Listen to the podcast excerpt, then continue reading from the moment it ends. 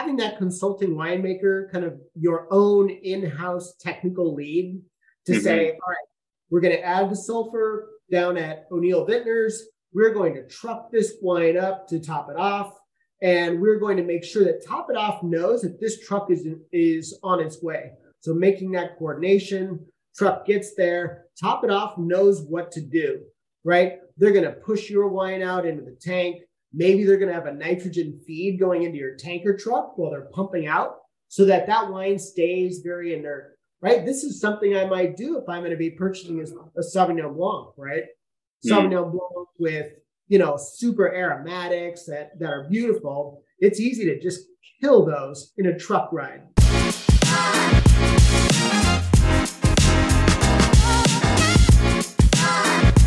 Hey guys, this is Sid Patel, your host for the Wine, Whiskey, and Weed Show. I have a very special guest here, you know, Bryan Avila, and he really is going to talk about the business resilience needed for 2023 for your wine business, right? There's lot, lots going on in the wine business, especially the climate change. You know, uh, new laws are popping up.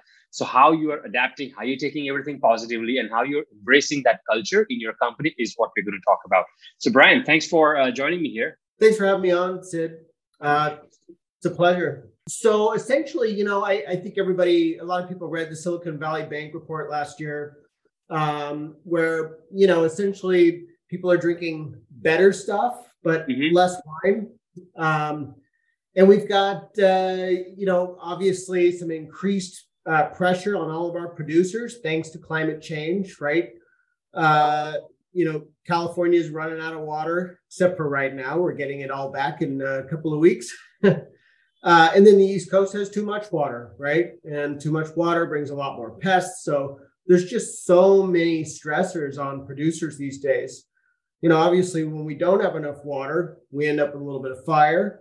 Mm-hmm. Next thing you know, we got smoke taint we got to work on. So there's just so many things. It's just keeping uh, producers on their toes, right? And true, true, true. Them off. Great, great. I want to I want to really throw in some practical, uh, you know, insights here, uh, which people can take and write some notes and apply in their businesses, right? So let's go case, uh, throw some cases like real examples on how you know uh, one can handle? Um, a, a, guy out in the East Coast, uh, Matthew Finot. Uh, he's uh, a winemaker out there in Virginia, and so Virginia's got too much rain, right? What happens when we get a lot of rain? Let's say right before we harvest, that water goes into the soil, it goes up through the roots, and it dilutes the the you know the fruit sugars and, and everything else in there right? But it's diluting that that potential alcohol. And so you know we did essentially a trial on chaptalization right? Uh, you know a process that france uses. And so you know so that's an east coast problem. They got too much water. Four feathers winery lots of fires right uh, four feathers winery has got um, you know, essentially, you know, they're they're evaluating different ways to remove smoke taint using cross flow, using different types of techniques to pull smoke out of wine, right? You got to sell that wine. If you're sitting on a 10,000 gallon tank of Cabernet, um, you got to do something with it. So evaluating different processes and picking the best one at a small scale, you mm-hmm. know, with your winemaking team. And then once you find something that works, you write that work order, that goes out to the cellar. Now you've got a, you know, a better treated tank of wine. Now, and a lot of these technologies are still developing. So those, those are getting better. So this is one of the reasons why we want we always want to make sure that we've got a good connection with the universities. The universities are doing basic research. So they're mm-hmm. actually trying to figure out, all right, we talk about cross flow all the time, right? Uh, to remove whether it's Brett taint or smoke taint they're the ones looking at the new polymers in these types of, of equipment, different types of equipment, different process, new chemistries. So we need to make sure that we're keeping that, that we're, we're getting those new practices. And that's where applied research comes in because we try this practice when we do this work at the winery level, not in academia anymore. We got to test it to make sure that it still makes our wine taste good the way we mm-hmm. want it and then that's going to make the cut into a practice that we actually use. if we keep using this practice, right, it eventually becomes a best practice. Another one here, we've got uh, DAOU, right? Uh, DAOU DAOU Vineyards. Mm-hmm. You know, they're out in Paso Robles. They're making killer Cabernet out there. And, you know, there's a lot that goes into making that Cabernet. If you got too much sun, you're going to end up with a bunch of bleached grapes. So, really, kind of a multifold approach to how you're managing your soil, right? To keep those vines healthy. Uh, Daniel described it as, you know, if you took somebody that was out of shape versus somebody that was in great physical fitness and dropped them in a desert, which one's going to survive? The fit one and that's his approach to the vines. So soil health, making those vines uh, really healthy from the get go, but then also coming in, you know, on some of those really hot days and adding that shade netting. So experimenting with the level of shade, right, is another parameter that's important. Put too much shade on, right? It's called darkness. mm-hmm. And so finding that right percentage, that's another research trial, right? Finding how to add that uh, to to manage your soil so that it's healthy. That's another research trial. So it's these little little incremental improvements, right? We're not talking about like, wow, we have this perfect drug, you inject it, and everything's great after that. That that doesn't mm-hmm. work, you know. So it's these small incremental changes uh, that you get by really working with other people. Uh, you know, one of the one of the, one, of, one of his best advisors was reaching out to uh, Enartis, right? Uh, mm-hmm. his, he's got a friend over there at Enartis, um, and and working with that group to just help bring uh, some new ideas in. And long story short, it, it's really helped them out. Yokayo Winery, uh, you know, they're up there in Mendocino, lots of fires, and uh, you know, so early fires uh, on white grapes we started talking about, you know, they, one of their big concerns was, wow, how are we going to manage smoke and white grapes? Well, we find that the smoke is really going just skin deep, right? Maybe just on the outside of the skin, maybe barely in. So then now this is going to um, create different decisions for, well, how much maceration do we want? Do we want to crush and then press? Or do we want to just go whole cluster to press, squeeze that juice out, and get those skins away right away? Well, we don't really know if it's worth that yield loss to go whole cluster to press versus crushing that those grapes and then pumping it into the press, right? Is it worth it? We don't know. It's got to pencil out, otherwise our business turns into a hobby. So that's where applied research comes in. Also, is that you bring this uh, research idea in you can check now does the wine smell different if you're using process mm-hmm. A that you've always always been using and process B, the one that we're implementing to reduce smoke taint impact. Mm-hmm. And then we can also now take a look at the numbers. What is our yield like? Are we getting enough yield to make that loss worth it? Uh, Adrienne Uboldi, you know, she's um, She's now, I think, an operations manager over at Markham Vineyards in Napa. She's the mm-hmm. one that reached out um, to the Napa RCD because mm-hmm. they wanted to learn more about how do we save water, uh, how do we use soil moisture probes, it's a problem. Uh, and so uh, Dr. Miguel Garcia went out there, has been working with them, and next thing you know, they're they're they're doing a trial on one vineyard block to see if this makes sense, right? Because now you've got these soil moisture probes that you've got to drill into the ground, mm-hmm. drop them in. You've got some wires. You might have some that are on Wi Fi or something like that. So there's some effort. Is that effort worth it? Right. So these are the types of calculations. Applied research is really where you start to say, is all this nerdy science stuff mm-hmm. going to make me more money? Is it going to save me money? Is it going to take away my pain? And the short answer is, is you don't know until you try it. Mm-hmm. What, what about Bryan? You know, bulk wine shipments and color changes, or any any any challenges you can think about related to like logistics and bulk wine? You know, that comes to mind. Shopping for bulk wine, right? If you've got a brand, you've got uh, you've got a flavor profile that you're looking for as a as a you know a, a vintner, right? Let's mm-hmm. say a negociant style vintner It, you know, and what I mean by negociant style vintner, I mean that you don't buy the grapes. You're you're purchasing bulk wine from other trusted vendors, maybe not, maybe vendors you've never met before too, right? But you you're bringing a wine into your cellar that you didn't necessarily ferment and age and do all that prep work for.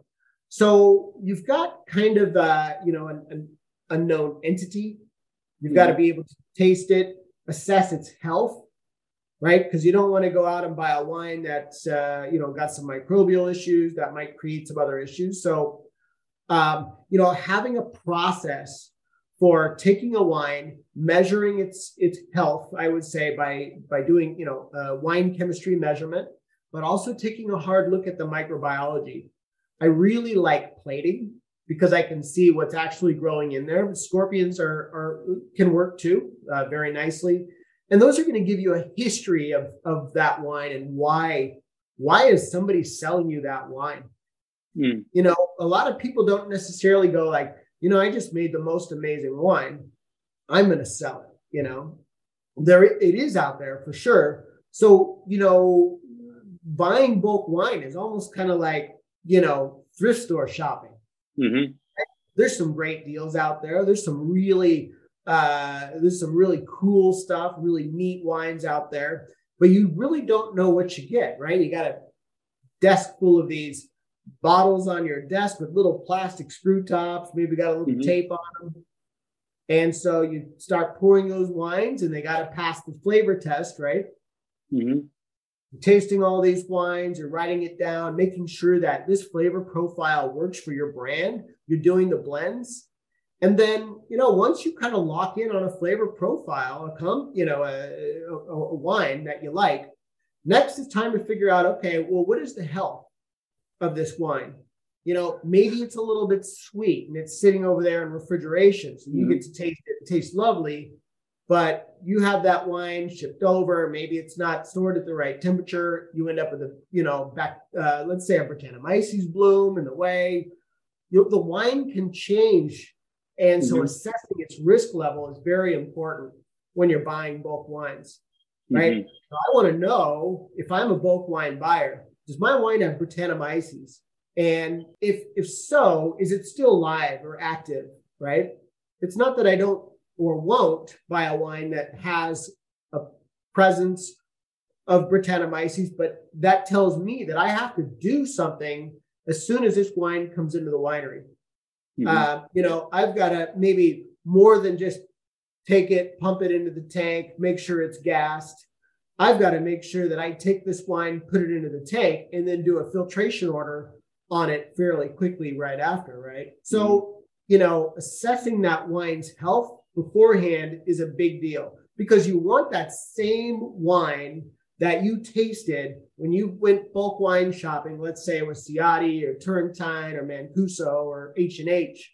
Um, I want to make sure that it, that's the same wine in the tank that I was tasting on that day. So taking that mm-hmm. chemical analysis from that wine you tasted, send that to the lab, and testing the wine that you get in your bulk tanker making sure those match, that's kind of like matching fingerprints. That's mm-hmm. a big deal, right?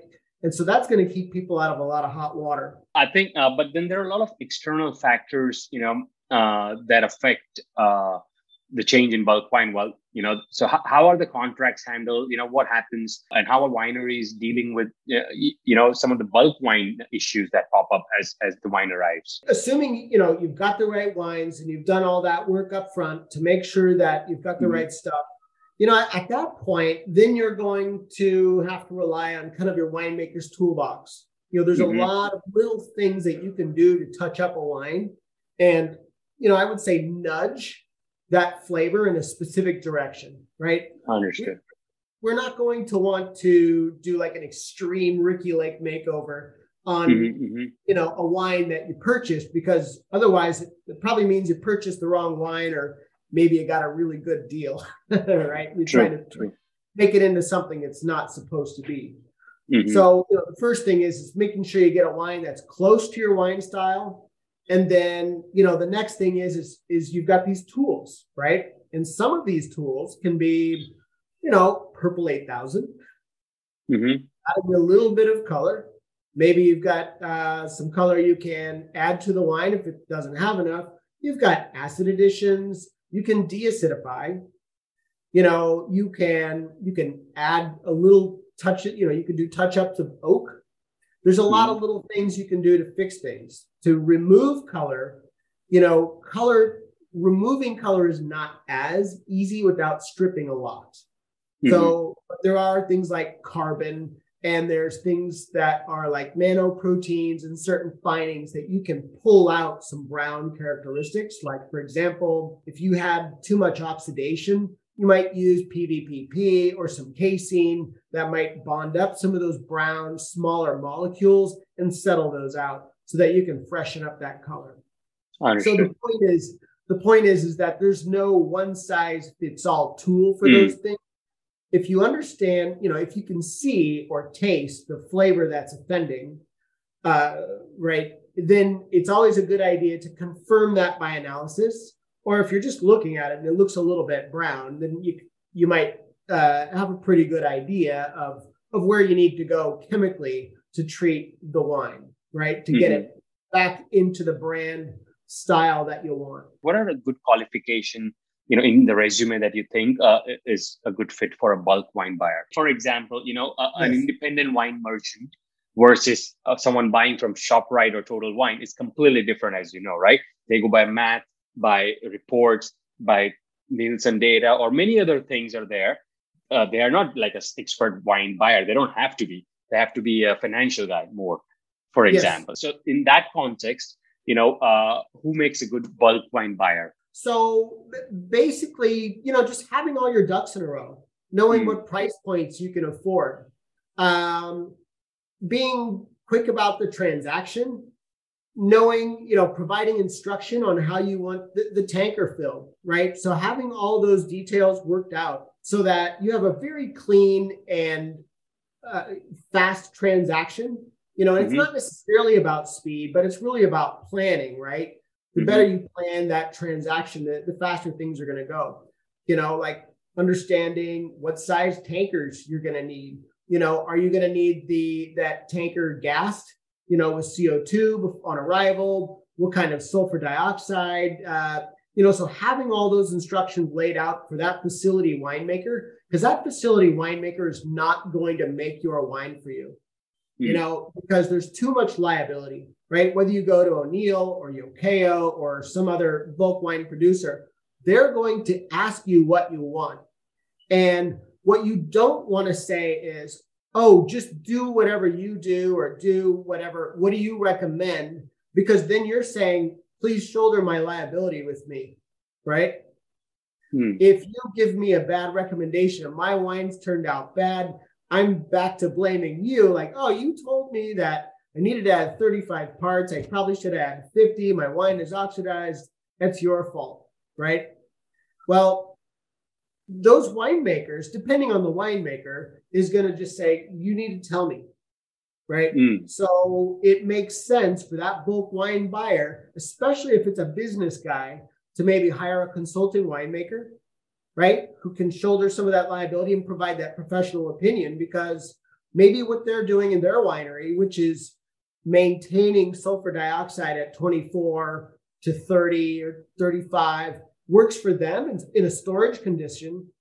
But if we're then going to purchase that winery, at, let's say you, you brought up O'Neill Vintners, we're, if we're going to truck that from there to, let's say, Napa or somewhere else to bottle that wine, and it's got to go a long way. That that wine's sloshing around. It might need mm-hmm. 50 parts per million SO2. It might need 75 make sure you know what your logistics are mm. and get insurance right between there uh, and just have uh, have those ducks in a row so that uh, you don't have to put that type of pressure on that winery you know so getting chemistries from that winery uh, you know knowing what you want being very clear on you know the wine lots that you need and um, sending the right cooperage coordinating with the production planner so that uh, you don't want to just have a truck show up out of the blue because they're going to be planning, you know, sometimes a week in advance for trucks coming in and out uh, to to to load out wine. Super, so super. Communication is a big deal, yeah. And then mm. also, like, you you probably or you may not have you may be working with a custom bottling facility. So coordinating on that other end, let's say mm-hmm. you're at Top It Off Mobile Bottling and you're gonna you're gonna truck that wine from O'Neill to Top It Off. If you go to Top It Off and say, "What do you recommend?" They're going to be upset too. So having that consulting winemaker, kind of your own in-house technical lead, to mm-hmm. say, "All right, we're going to add the sulfur down at O'Neill Vintners. We're going to truck this wine up to Top It Off." And we're going to make sure that Top It Off knows that this truck is is on its way. So making that coordination, truck gets there, Top It Off knows what to do, right? They're going to push your wine out into the tank. Maybe they're going to have a nitrogen feed going into your tanker truck while they're pumping out so that that wine stays very inert, right? This is something I might do if I'm going to be purchasing a, a Sauvignon Blanc, right? Mm. Sauvignon Blanc with you know, super aromatics that, that are beautiful, it's easy to just kill those in a truck ride. You can end up with uh, with that wine if it's if that tanker's not filled right, that wine can get you know, gosh, four five ppm of dissolved oxygen, and mm-hmm. there goes all those beautiful aromas that you know you were high fiving about uh, when you were shopping that bulk wine and blending it with your business partners, right? Mm-hmm. Uh, and then you get to the winery and you go, gosh, this is not the same wine, it's dead. So that's, you know, making sure that uh, that whole process from the time you taste, going down to the where you're purchasing that wine, tasting that wine is the same, pulling samples, making sure the instructions are clear, getting that wine safely in transit with insurance um, mm-hmm. to the next winery making sure that next winery is ready for you and not only has you in their schedule to load out into a tank, but all the quality management aspects to getting there. Maybe it needs another SO2 dose. Maybe it needs some pad filtration and there's some solids. And mm-hmm. so being there to assess that will keep that quality decline. That's the biggest thing. Once you get into bulk wine, that wine's not going to get any better on its own, right? Mm. but it can get worse. Very good, Bryan. Any anything else uh, that comes to mind? Here's uh, another one with with Shy Vineyards. Uh, Casey De Cesari uh, was a winemaker, you know, very very creative winemaker, um, looking to try to figure out how to improve terroir in the vines, how to bring in more native type fermentation. This is a big winery, right? So in this case, he's using non-Saccharomyces yeast. And what is that? What is a non-Saccharomyces? Well, Saccharomyces yeast is the one that eats the sugar and makes the alcohol, right? It keeps us in the wine business versus the juice business. But the non-Saccharomyces yeast basically paves the way for the native Saccharomyces in the juice. So this was initially developed by, you know, I think this particular product that they tried was from Laffort. Um, but the, the, the current dogma in the wine industry is to add SO2 in, in, into this crushed grapes. You got st- grapes coming out of the vineyard. There's micro, uh, microbiology on them. You add sulfites, knocks out all the bacteria that's going to give you some vinegar, right? VA. Um, and then we add our Saccharomyces yeast. And then next thing you know, we have a clean fermentation. The only the, the downside to some of the, that conventional fermentation is that you just get kind of more predictable, maybe simpler wines. And so as you start to look at more boutique wine production, start doing more native type fermentations. Mm-hmm. And the beauty about native fermentations is that you can get a lot of complexity, right? You got a lot of different organisms eating sugar and creating other flavors uh, when it goes right, right? And so that's really interesting. You get more mouthfeel, you get more complexity of aromas, and just more of those nuances that people want to pay more money for. But that's uh, but that takes risk, right? Because the mm-hmm. downside is that your wine can end up smelling like nail polish, which is not good. So one of the ways that they brought in this this uh, non-Saccharomyces yeast was to add the non-Saccharomyces in the very beginning, kind of let it outcompete all those bacteria that are hungry, right? Because you have this other very robust strain. It doesn't have a lot of alcohol tolerance, but it's eating some of that the the sugars. It's creating some cool nuance aromas, and then the Saccharomyces is just kind of there building up. There's not much there. There's a you know there's a very small amount of native Saccharomyces, and it takes a while to build up. If you let it do it on its own, you're rolling the dice.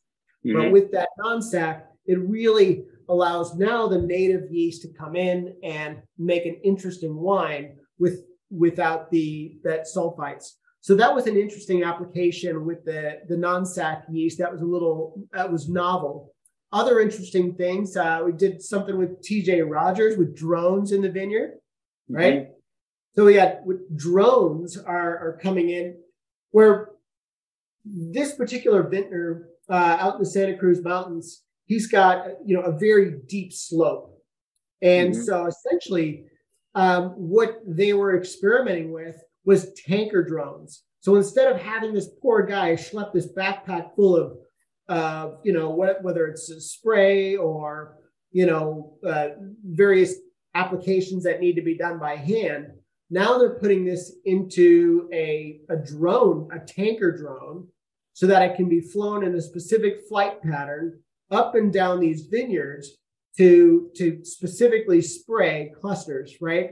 Take, you know, saving literally uh, days of labor. Um, Interesting. And so that's, that technology is still being developed there. One of the biggest things that I think is, you know, a really important aspect is, is soil health. I would have to say that really changing this convention for from conventional farming to regenerative farming, right? Tablas Creek, right? It's been around forever, organic farmers, they make great wines, but really starting to embrace more regenerative ideas, meaning we're to, you know, experimenting with different ways to farm dry farming, uh, reg- regular farming, and and allowing more organic matter into the vineyard, um, tilling less, and even incorporating grazing, right?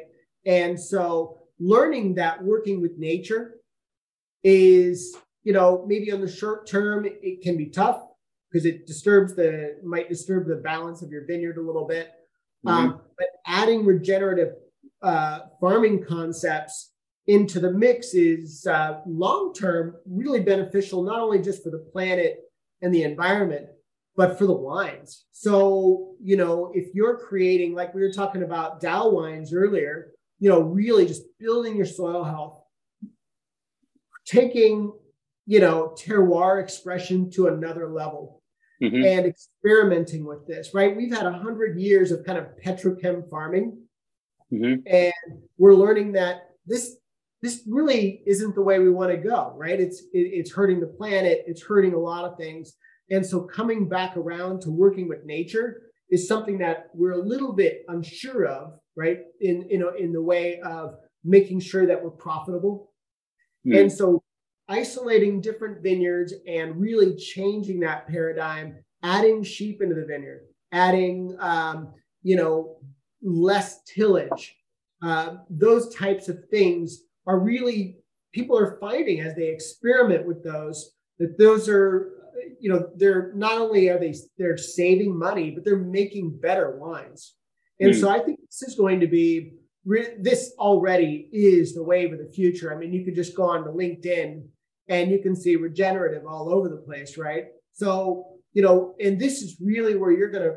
really tug at the heartstrings of the gen z's and the millennials mm-hmm. meaning like all right, this company is not only working with the land, they're making killer wines, right? Mm-hmm. I can, this is the type of company that's going to support the way I want to live in the future. Those are important things, breaking down those individual vineyard blocks and trying new things, right? A little less tillage, a little different uh, cover crop, bringing the biodiversity back in. That biodiversity itself is all is resilience, right? Maybe not in the first couple of years, right? Because it takes a while for nature to find that balance.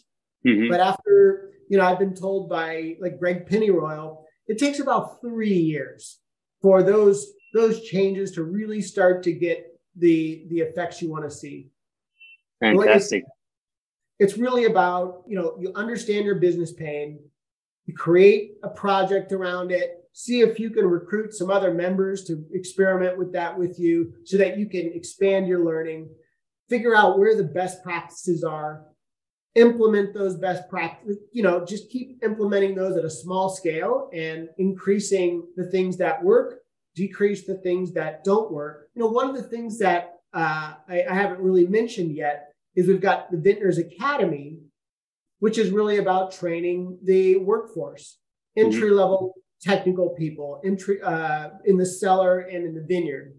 So the beauty about having the guild and the academy within the same organization is that as these new practices turn into best practices, these mm-hmm. best practices are then able to be incorporated into the academy so that we can shorten the time it takes for these new ideas to mm-hmm. come into the cellar so that the people doing the work get it and they mm. speak that language and they don't look at you funny when when you ask them to do this stuff in the cellar and that's super important especially mm. when you see a lot of uh, a lot of wineries are looking down a lot of climate change type issues uh, there's a lot of climate action 2030 climate action 2040 you name it right there's a lot of initiatives stemming from paris accord all the way down to state and county level mandate mm-hmm. right that are going to make businesses do